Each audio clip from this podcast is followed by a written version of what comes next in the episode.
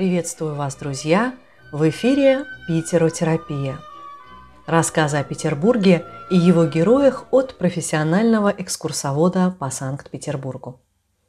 И сегодня мне хотелось бы рассказать вам о том, как удивительно сложилась судьба русской императрицы Марии Федоровны, датской принцессы Марии Софии Федерики Дагмар, супруги Александра III и матери последнего русского императора Николая II. Изначально принцесса Дагмар, юная девушка 17 лет, была невестой цесаревича Николая Александровича, старшего сына Александра II. Но так сложилась судьба, что она вышла замуж за младшего брата Александра Александровича, будущего императора Александра III. Как же так получилось? И вот эту трагическую и одновременно романтическую историю мне бы хотелось рассказать вам сегодня.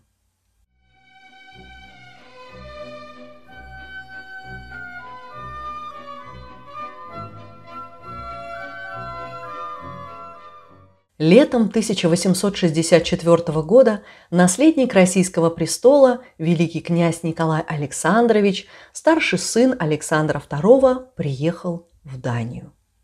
Цель его поездки – познакомиться с датской принцессой Дагмар, которая очень понравилась его отцу Александру II, когда он приезжал в Данию.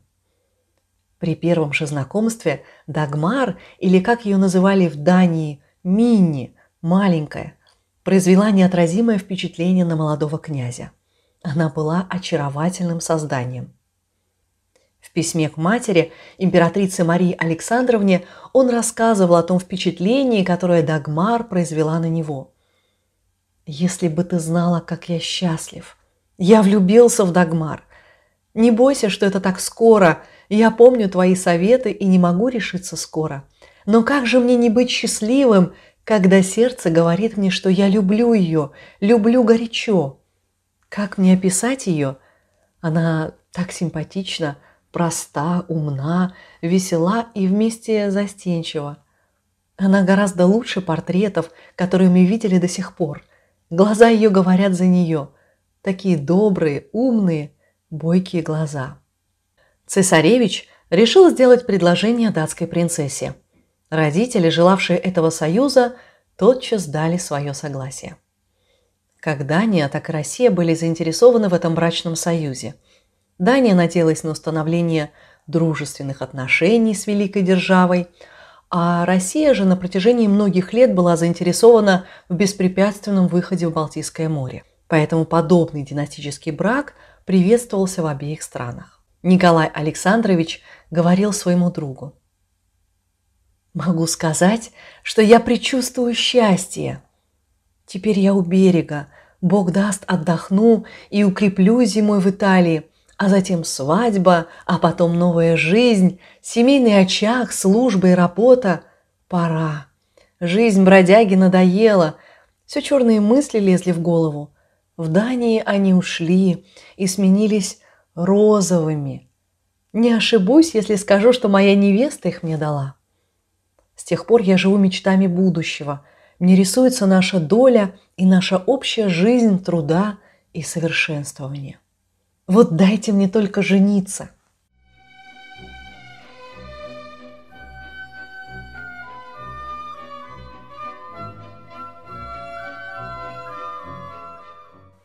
В Дармштадте цесаревич в один из дней почувствовал резкую боль в спине.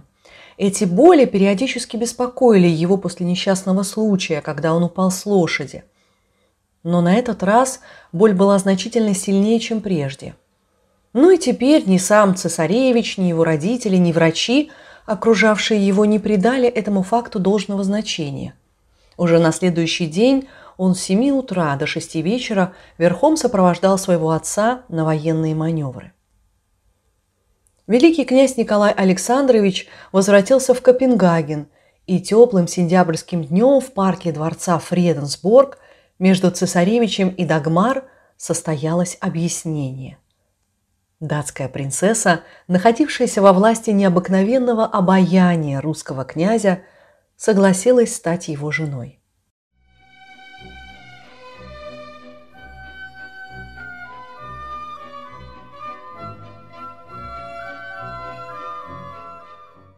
Дагмар не знала тогда, что через два года здесь же, во Фриденсбурге, но уже при иных обстоятельствах она получит другое второе в своей жизни предложение руки и сердца, но уже от младшего брата Никсы, великого князя Александра Александровича.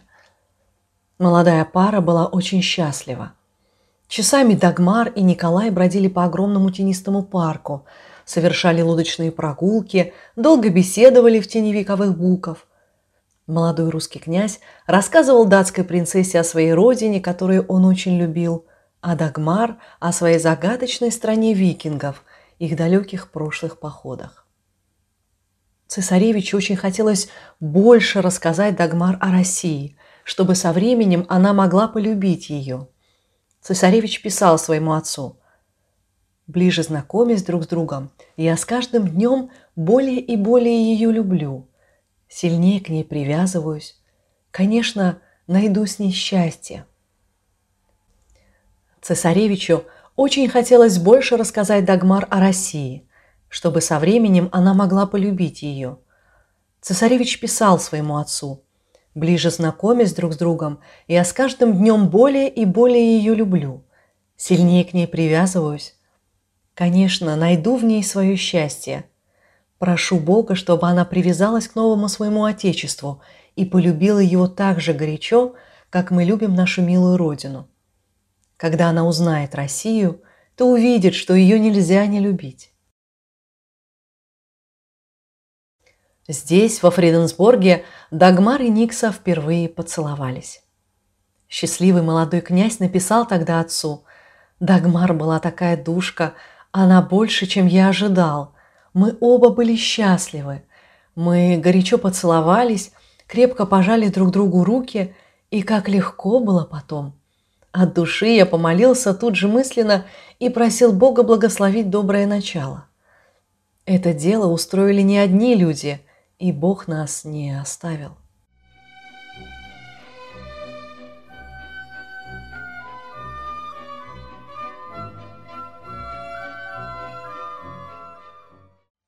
После сватовства Николая Дагмар писала брату Вильгельму. «О, как благодарна я Господу за его милость ко мне! Я молюсь теперь только о том, чтобы он не спаслал мне силы и дал возможность сделать его, возлюбленного Никсу, таким счастливым, каким я желаю ему быть от всего сердца, и стать достойной его. Ах, если бы ты только видел и знал его, то мог бы понять, какое блаженство переполняет меня при мысли, что я могу назвать себя его невестой. О помолвке было объявлено официально в тот же день. Дагмар получила от цесаревича в подарок жемчужное ожерелье. Королевская чита устроила большой праздничный обед, на котором пили шампанское и произносили много хороших тостов. Во время обручения произошел довольно курьезный случай, который описал в своих мемуарах граф Шереметьев один из присутствовавших за праздничным столом сказал, обращаясь к королю Кристиану IX. «Сир, левен тагр». Его не поняли. Тогда он настойчиво повторил «Левен тагр». Вино горько. И, несмотря на все знаки, цесаревича Николая не хотел угомониться. Король Кристиан IX уже собирался обидеться, когда ему шепнули, что это коренной русский обычай молодые публично поцеловались. Копенгаген ликовал, всюду устраивали фейерверки.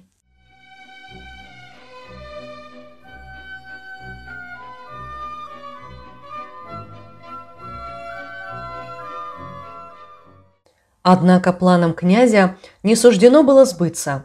Неожиданно болезнь омрачила счастье влюбленного Никса. Великий князь-наследник проболел всю зиму, Доктора нашли у него ревматизм в спине, но ревматизм такой странный, что не поддавался никаким лекарствам и привел наследника к полному упадку сил. Скоро наследнику стало хуже. Сначала он еще выезжал на карете, но через день его уже в кресле вывозили в сад. Но эти выезды только ухудшали его состояние. И с каждым днем состояние наследника ухудшалось. Государыня спросила, не хочет ли он, чтобы к нему приехала невеста. Он засомневался, что это возможно, но когда государыня сказала, что надеется получить разрешение датской королевы, он живо воскликнул. «Ах да, скажи, чтобы она приехала, но непременно, не так, как прежде. Прикажи, прикажи, чтобы она приехала». Вскоре приехал великий князь Александр Александрович. Он был рад увидеть брата. Когда Никсу сказали, что здесь находится и его невеста, его лицо просияло радостью. Он долго прижимал ее к сердцу, осыпал поцелуями и повторял «Ангел мой, милая моя душка!» И, обратясь к отцу, добавил «Посмотри, папа, какая она милая!» Умирающий держал в долгих последних объятиях свою невесту. Потом в предсмертном бреду он командовал морскими маневрами, словно он совершал последний переход на корабле русского флота, который он так любил. Самые последние его слова были «Стоп, машина!»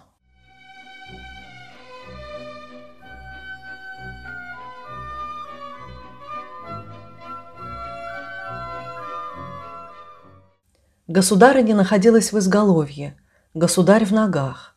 Великий князь Александр Александрович держал умирающего за правую руку. Юная невеста держала его за левую руку и покрывала ее поцелуями. С половины восьмого до полуночи эта девочка ухаживала за ним с полным присутствием духа и великолепным спокойствием, а он улыбался ей в знак того, что узнает ее. Вскрытие показало, что у наследника была болезнь, которую не распознал ни один доктор – в нижней части спины у него был абсцесс, который точил его и охватил три позвонка. Возникновение абсцесса связывают с его падением с лошади четыре года назад, на которое тогда никто не обратил внимания. Кроме того, обнаружили абсцесс в боку, опухоль в легких и мозгу. Пришли к выводу, что смерть была неизбежна, и винить в ней некого. Тютчева писала о принцессе. «Бедный юный цветок, едва успев распуститься, уже сорван бурей. Ей 17 лет, а выглядит она на 15. Она хрупкая, миниатюрная, со стройным полудетским станом, с очаровательной осанкой и походкой. Лицо ее светится красотой юности. Черты неправильные, но приятные, кожа очень белая и великолепная. Особенно хороши глаза, большие и выразительные. Будем надеяться, что когда-нибудь она будет с нами, выйдя замуж за великого князя Александра. Благодаря общей любви к покойному между ними возникла связь, и они встретились теперь с особым чувством привязанности. Великие князья рассказали мне, что еще в Ницце великий князь Александр Александрович был поражен, когда открыл Евангелие на словах если у кого умрет брат, имевший жену, то брат его должен взять его жену.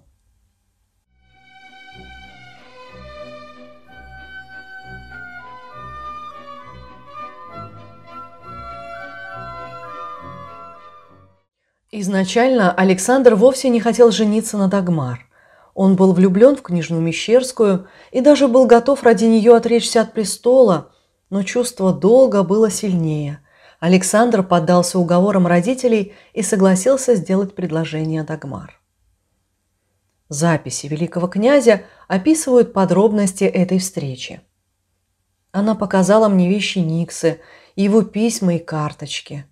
Осмотрев все, мы начали перебирать все альбомы с фотографиями. Пока я смотрел альбомы, мои мысли были совсем не об них. Я только и думал, как бы начать с мини-разговор. Но вот уже все альбомы пересмотрены, мои руки начинают дрожать, я чувствую страшное волнение. Мини мне предлагает прочесть письмо Никсы. Тогда я решаюсь начать и говорю ей. «Говорил ли с вами король о моем предложении и о моем разговоре?» Она меня спрашивает. «О каком разговоре?» И тогда я сказал, что прошу ее руки. Она бросилась ко мне обнимать меня. Я сидел на углу дивана, а она на ручке. Я спросил ее, может ли она любить еще после моего милого брата.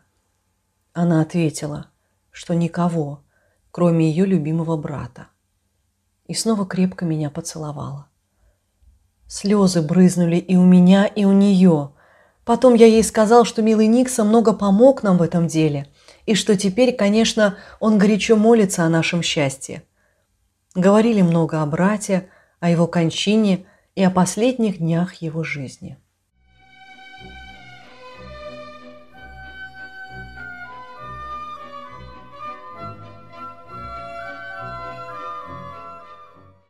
В тот же день в Петербург на имя императора Александра полетела шифрованная телеграмма. «Поздравьте и помолитесь за меня. Сегодня утром мы с нею объяснились, и я счастлив». Император Александр II и императрица Мария Александровна тут же телеграфировали из Петербурга.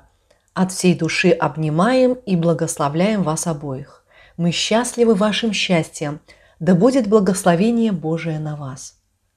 Так состоялась помолвка датской принцессы и русского наследника, которые впоследствии станут одной из самых счастливых коронованных пар.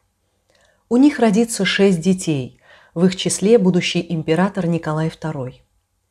Мария Федоровна переживет своего супруга Александра III на 34 года.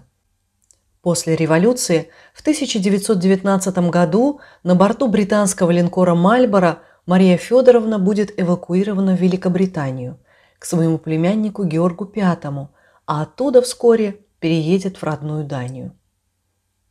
Об эвакуации на линкоре «Мальборо» я уже говорила в эпизоде про Феликса Юсупова в гостях в доме на мойке. Мария Федоровна умерла в 1928 году, пережив на 10 лет своего сына Николая II. Она была похоронена в датском городе Роскеле, рядом с прахом ее родителей. Там же покоятся и члены датской королевской семьи. В 2006 году ее прах был доставлен в Россию и погребен в Санкт-Петербурге, в Петропавловском соборе, рядом с могилой супруга императора Александра III. Наконец-то была исполнена ее воля, ведь она завещала похоронить себя рядом с мужем. Из письма императрицы Марии Федоровны сыну, великому князю Георгию Александровичу. Это все Божья милость, что будущее сокрыто от нас, и мы не знаем заранее о будущих ужасных несчастьях и испытаниях. Тогда мы не смогли бы наслаждаться настоящим, и жизнь была бы лишь длительной пыткой.